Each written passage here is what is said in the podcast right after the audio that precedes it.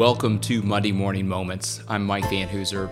For today's moment, I want to share with you one of the quotes from one of my favorite poets of all time, Ralph Waldo Emerson.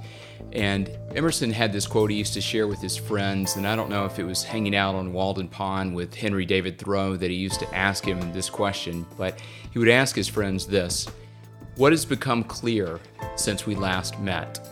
What has become clear since we last met? And in breaking down that quote, I think there are three key insights that you and I can draw from this to draw clarity, not only asking that question of ourselves, but asking that question of others. The first part is clarity. We all want to get clarity, and we have to look at, what are the data points in our lives that have happened since we last kind of came in contact with each other. How can we learn from those? What has happened this last week, and what are those data points? The second piece is key insights or key learnings. What have we learned from those things that have happened in our lives, and how can we draw insight from them?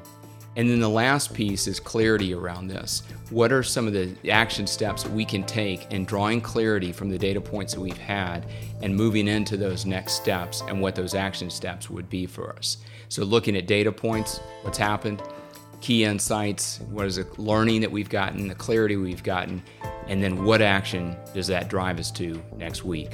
Again, I hope you apply this question this week and think about what's happened the last week in your life. How are you going to draw clarity from that? And how are you going to move into this week with action and purposeful action in your life?